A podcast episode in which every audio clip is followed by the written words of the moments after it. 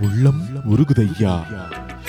தைப்பூச திருநாளை முன்னிட்டு ஒரு சிறப்பு தொடர்.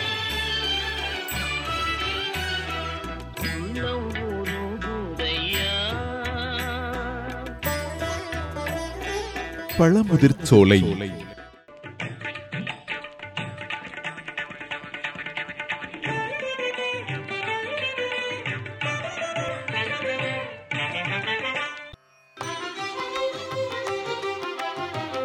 பழமுதிர்ச்சோலை முருகன் கோவில் முருகனின் ஆறு படை வீடுகளில் ஆறாவது படை வீடாக திகழ்கின்றது. இது மதுரையிலிருந்து பதினைந்து மைல் தொலைவில் அமைந்துள்ளது. முருகன் சிறுவனாய் வந்து ஔவையாரை சோதித்தது இங்குதான் என்று நம்பப்படுகிறது. விஷ்ணு கோவிலான அழகர் கோவில் இதற்கு அண்மையில் அமைந்துள்ளது. அருணகிரிநாதர் இத்தலம் மீது திருப்புகழ் பாடியுள்ளார். சோலைமலை என்ற பெயரும் இதற்கு உண்டு. இங்குள்ள முருகன் வெற்றிவேல் முருகன் என்று அழைக்கப்படுகின்றார். பழமுதிர் சோலை என்பதற்கு பழங்கள் உதிர்க்கப்பெற்ற சோலை என்று பொருள் எடுத்துக் கொள்ளலாம். ஆறு படை வீடுகள் ஒவ்வொன்றிலும் திருவிளையாடல் புரிந்த அழகன் முருகன்.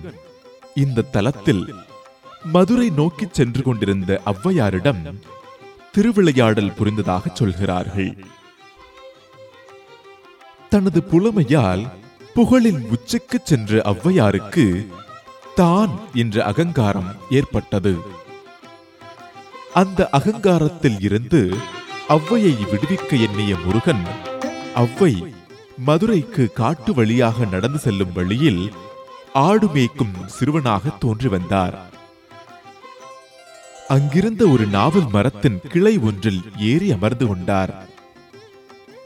நடந்து வந்த களைப்பால் அந்த மரத்தின் அடியில் வந்து அமர்ந்தார் ஔவை நீண்ட தொலைவு பயணம் செய்திருந்ததால் அவருக்கு களைப்பையும் தந்திருந்தது. வயிறு பசிக்கவும் செய்தது.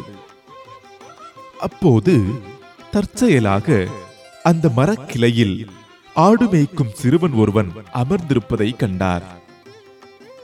அந்த மரத்தில் நிறைய நாவல் பழங்கள் இருப்பதையும் பார்த்தார்.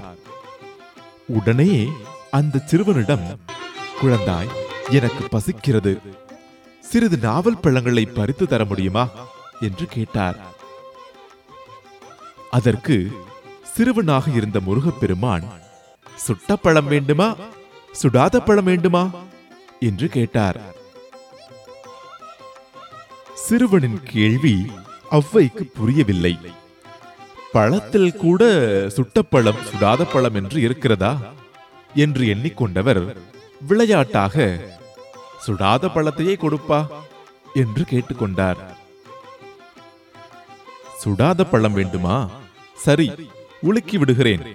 சுடாத பழமா பார்த்து எடுத்துக்கொள் என்று கூறி நாவல் மரத்தின் கிளை ஒன்றை சிறுவனாகிய முருகப்பெருமான் உழுப்ப நாவல் பழங்கள் அதிலிருந்து கீழே உதிர்ந்து விழுந்தன. அந்த பழங்களை பொறுக்கிய அவ்வை பழங்களில் மணல் ஒட்டியிருந்ததால் அவற்றை நீக்கும் பொருட்டு வாயால் ஊதினார். இதை பார்த்து கொண்டிருந்த சிறுவனாகிய முருகப்பெருமான் என்ன பாட்டி பழம் சுடுகிறதா? என்று கேட்டார். சிறுவனின் அந்த ஒரு கேள்வியிலேயே அவ்வையின் அகங்காரம் பறந்து போனது. தன்னையே சிந்திக்க வைத்த அந்த சிறுவன் நிச்சயம் மானுடனாக இருக்க முடியாது என்று கணித்த ஔவை குழந்தாய் நீ யாரப்பா? என்று கேட்டார். மரக்கிளையிலிருந்து கீழே குதித்த சிறுவன் முருகப்பெருமான் தனது சுய உருவத்தை காண்பித்து அவ்வைக்கு அருளினார்.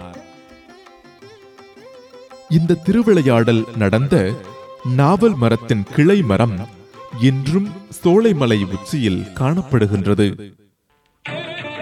சோலைமலை முருகன் கோவிலுக்கு சற்று முன்னதாக இந்த மரத்தை இன்றும் நாம் பார்க்கலாம்.